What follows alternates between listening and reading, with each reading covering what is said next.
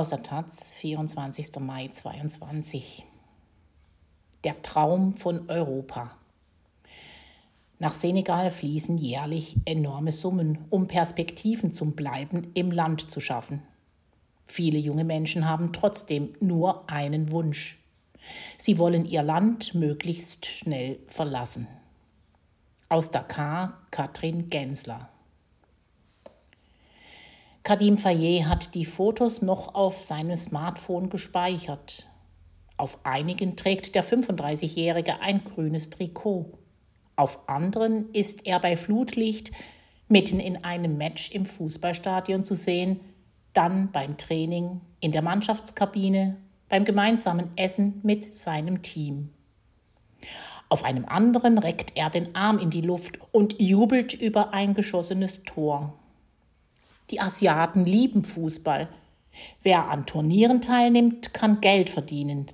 Als ich dort war, fanden aber nur kleinere Wettbewerbe statt, sagt er und tippt eine weitere Aufnahme an. Die Bilder erinnern an Fayets kurzes Leben außerhalb von Senegal, während er hoffte, als Fußballer in Asien Karriere zu machen. Gespielt hat er in Indonesien, danach ging Fayet jeweils für einige Wochen nach Singapur und Malaysia. Doch immer lief sein Visum aus und er hatte keine Möglichkeiten, es zu verlängern und auf legalem Wege zu bleiben. Er musste zurück nach Dakar, Senegals Hauptstadt, und zurück zu seiner Familie. Es ist Samstagnachmittag in Han, einem dicht besiedelten Viertel nördlich des Hafens. Das Leben spielt sich auf der Straße ab. In den schmalen, langgezogenen Höfen leben oft Dutzende Familienmitglieder, die sich eine Kochstelle und eine Toilette teilen. Auch in der Familie von Kadim Fayet ist es nicht anders. In den Zimmern rechts und links von ihm wohnen seine Brüder und Schwägerinnen. Kinder toben über den Hof. Nur zwei Parallelstraßen entfernt ist der Strand. Das Meer hat Algen an Land gespült. Leere Plastikflaschen liegen im Sand, Ziegen suchen nach etwas Essbarem. Ein paar Kinder spielen Fangen. Fischer haben ihre Netze ausgebreitet, lassen sie in der Sonne trocknen und bessern gerissene Stellen aus. Die Pirogen, schmale, lange und oft bunt bemalte Fischerboote, liegen vor Anker.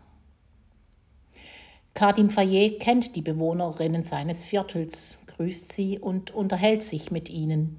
Viele Menschen, gerade junge Männer, werden hier von dem Wunsch geeint, Senegal so schnell wie möglich zu verlassen, um in Nordafrika oder lieber noch in Europa Geld zu verdienen. Die Familie zu unterstützen und eine eigene aufzubauen, das war auch Fayets großer Wunsch. Bevor er für neun Monate nach Asien ging, arbeitete er in einer Fabrik für Plastikverpackung und in einer anderen, die Tiernahrung herstellt. Arbeit gibt es zwar, sie reicht aber nicht, um wirklich davon zu leben, sagt er während des Spaziergangs durch Han. Das ist nicht nur eine Frage der Ausbildung. Vergangenes Jahr hatten sich über 150.000 Schülerinnen für das Abitur eingeschrieben, weit mehr als doppelt so viele wie noch 2010. Aber auch für diejenigen mit einem guten Abschluss fehlt es an Arbeitsplätzen. Unter den Migrantinnen finden sich zahlreiche Menschen mit Abitur und Hochschulabschluss. Ohne Aufenthaltstitel in Asien zu bleiben, das hat sich Fayet nicht getraut. Einen Tag bevor sein Visum für Indonesien auslief, nahm er sein Erspartes und zog weiter nach Singapur. Eins war für ihn klar. Ich wollte dort nicht ohne Papiere leben. Die zu erhalten, das ist schwer. Und es ist besonders schwer, wenn man die Sprache nicht spricht. Gerade wenn Familien viel Geld für die Fahrt nach Europa zusammengelegt haben, gilt die Rückkehr als Scheitern. Auch wenn die Zahl der Heimkehrerinnen durch eine rigide Politik der Europäischen Union groß ist oder Schleuser sich nicht an ihre Zusagen halten. Das Café von MIGDEF, einer 2006 gegründeten Organisation für Migration und Entwicklung, liegt ebenfalls in Han. Kadim Faye kann zu Fuß hinlaufen und macht das auch regelmäßig. Nach seiner Rückkehr aus Asien wurde er hierher eingeladen. Das hat mir psychologisch viel geholfen, sagt er. In den weiß gestrichenen, schlichten Räumen trifft er sich mit anderen Rückkehrerinnen, aber auch Familienangehörigen von Migrantinnen. Sie sitzen auf weißen Plastikstühlen rund um einen großen Tisch, erzählen von ihren Alltagsproblemen, von den Nachrichten, die sie aus Europa erhalten, aber auch von jenen, die ausbleiben und viel schmerzhafter sind. Manchmal sind es Mitreisende, die Angehörige über den Tod informieren. Manche Familien erfahren jedoch nie genau, was passiert ist. Aisa Tusek geht es so. Sie ist ein häufiger Gast im Café und hat sich zum Ziel gesetzt, junge Menschen vor der riskanten Migration ohne Papiere zu warnen. Sie trägt ein pinkes Kleid und beugt sich auf ihrem Plastikstuhl ein wenig vor, wenn sie spricht. 2006 hat sie ein Kind verloren. Ihr Sohn war damals gerade 19 Jahre alt und wollte über Marokko nach Europa reisen. Über seine Pläne hatte er nicht gesprochen. Wir haben versucht, ihn über sein Handy anzurufen, doch nie hat er geantwortet, erinnert sich Aisa Tusek. Bis heute fällt es ihr schwer zu sagen, dass der Sohn tot ist. Auch einer ihrer Brüder versuchte, nach Spanien zu gehen. Er ist zurück und leidet bis heute unter dem, was er erlebt hat. Der Mann von seiner Bouffayer lebt zwar, allerdings weit entfernt in Marokko. Seitdem er 2017 dorthin gegangen ist, ist er nie wieder in den Senegal zurückgekommen. Ab und zu schickt er seiner Frau Geld, damit diese die Schulgebühren für die beiden gemeinsamen Kinder bezahlen kann. Sie wachsen ohne ihren Vater auf. Der fünfjährige Sohn hat ihn nie gesehen, die elfjährige Tochter nur wenige Erinnerungen. Der Kontakt läuft über das Smartphone. Das ist ein bisschen schwierig, sagt Seiner Bouffayer knapp und vage. Mame Kati Fayet arbeitet als Koordinatorin hier. Sie erlebt, dass auch die Erfolgsgeschichten die Migration anheizen. Laut Weltbank machten die Rücküberweisungen im Jahr 2020 knapp 10,4 Prozent des Bruttoinlandsproduktes aus. Es gibt hier eine ganze Reihe von Häusern, die durch das Geld der Migranten gebaut wurden. Medien tragen ebenfalls dazu bei, den Wunsch nach einer Auswanderung zu befeuern. Wer durch die Fernsehkanäle zeppt, sieht in aller Regel Bilder, die Afrika als ärmlichen Kontinent präsentieren, der von zahlreichen Krisen gebeutelt wird. Aktuell wird vor einer Hungersnot in Ostafrika gewarnt. Aufgrund terroristischer Gewalt und Überfällen durch Banditen sind alleine im Sahel mehrere Millionen Menschen auf der Flucht. Die Abwärtsspirale hält an und Konflikte lassen sich nicht mehr beenden. Europa wird hingegen als Region dargestellt, in der das Leben einfach ist und sich rasch materieller Erfolg einstellt. Diese Vorstellung befeuern Migrantinnen aber auch selbst, indem sie Bilder von sich vor schicken Häusern und teuren Autos in die Heimat schicken. Doch Autos und Häuser gehören anderen. Für die Reise ein Visum zu erhalten sei enorm schwierig, sagt Mame Kati Fayet. Die Antragstellung nehme Zeit in Anspruch, der Ausgang sei unsicher. Das ist anders mit dem Boot. Niemand stellt Fragen, sobald man die 400.000 CFA zahlt. Umgerechnet sind das 600 Euro. Die Überquerung der grünen Grenze ist in Afrika fast überall kein Problem. Auch gilt in der westafrikanischen Wirtschaftsgemeinschaft ECOWAS das Recht auf Personenfreizügigkeit. Doch Transportmöglichkeiten fehlten.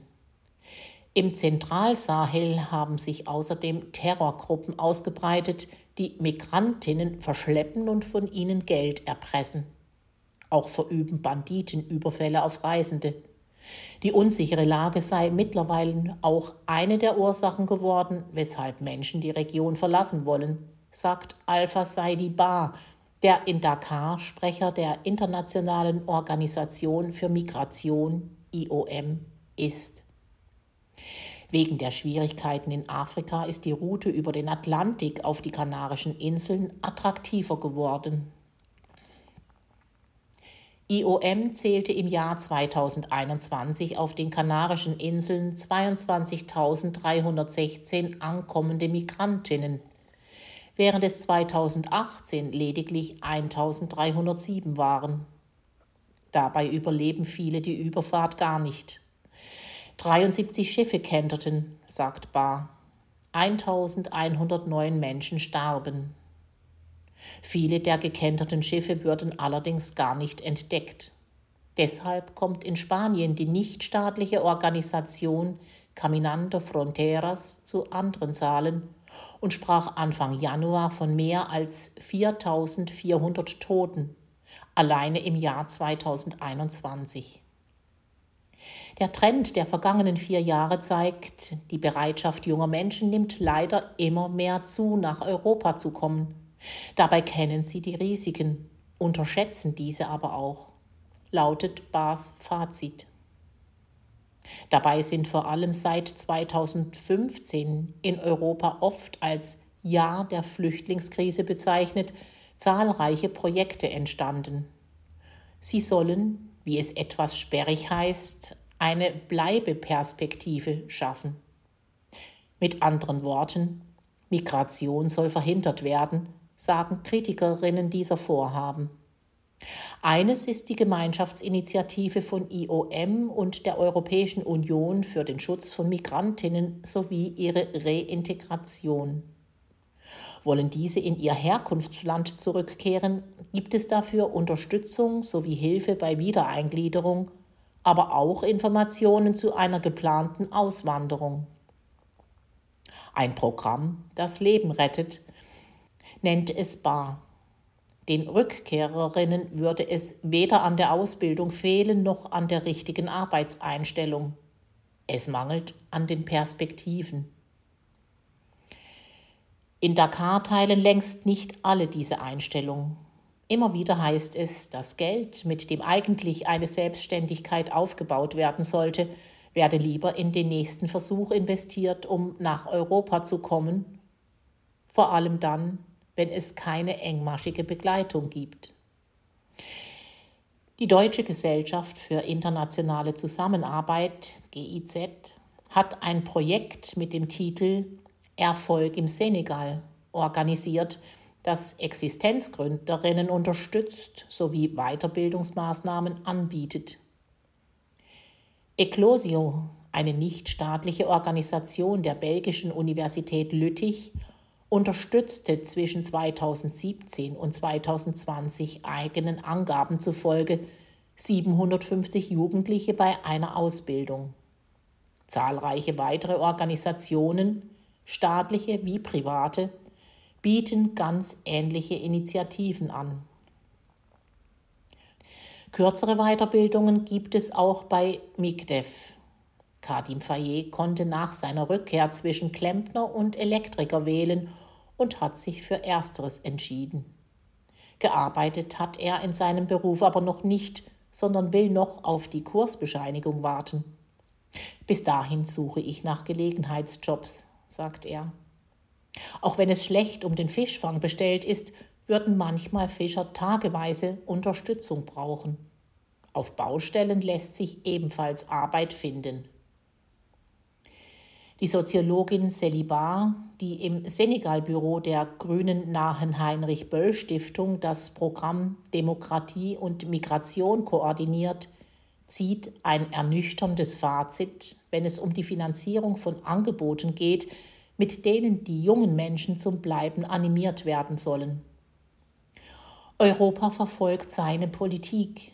Man schaut, wie man die Zahlen der Ankommenden limitieren und wie man diese auswählen kann. Dabei ist Migration doch viel mehr. Es geht um Mobilität, um Möglichkeiten. Es braucht einen globalen Ansatz, sagt sie. Die immensen Summen über den Emergency Trust Fund for Africa der Europäischen Union werden beispielsweise in Niger 15 Projekte in Höhe von mehr als 279 Millionen Euro finanziert, würden kaum etwas ändern. In Senegal hat sich die mit Migration in Zusammenhang stehende internationale Finanzierung von 2005 bis 2019 vervierfacht und lag bei 120 Milliarden CFA, umgerechnet mehr als 180 Millionen Euro. Die Fonds werden zwar erhöht, gleichzeitig wollen die Menschen das Land verlassen, sagt Celibar. Zu wenig beachtet würde, dass es bei Migration längst nicht nur um fehlende Arbeitsplätze gehe. Klimawandel und die Ausbreitung der Terrorgruppen tragen ebenfalls dazu bei, wie eine mangelhafte Grundversorgung mit Strom und Wasser.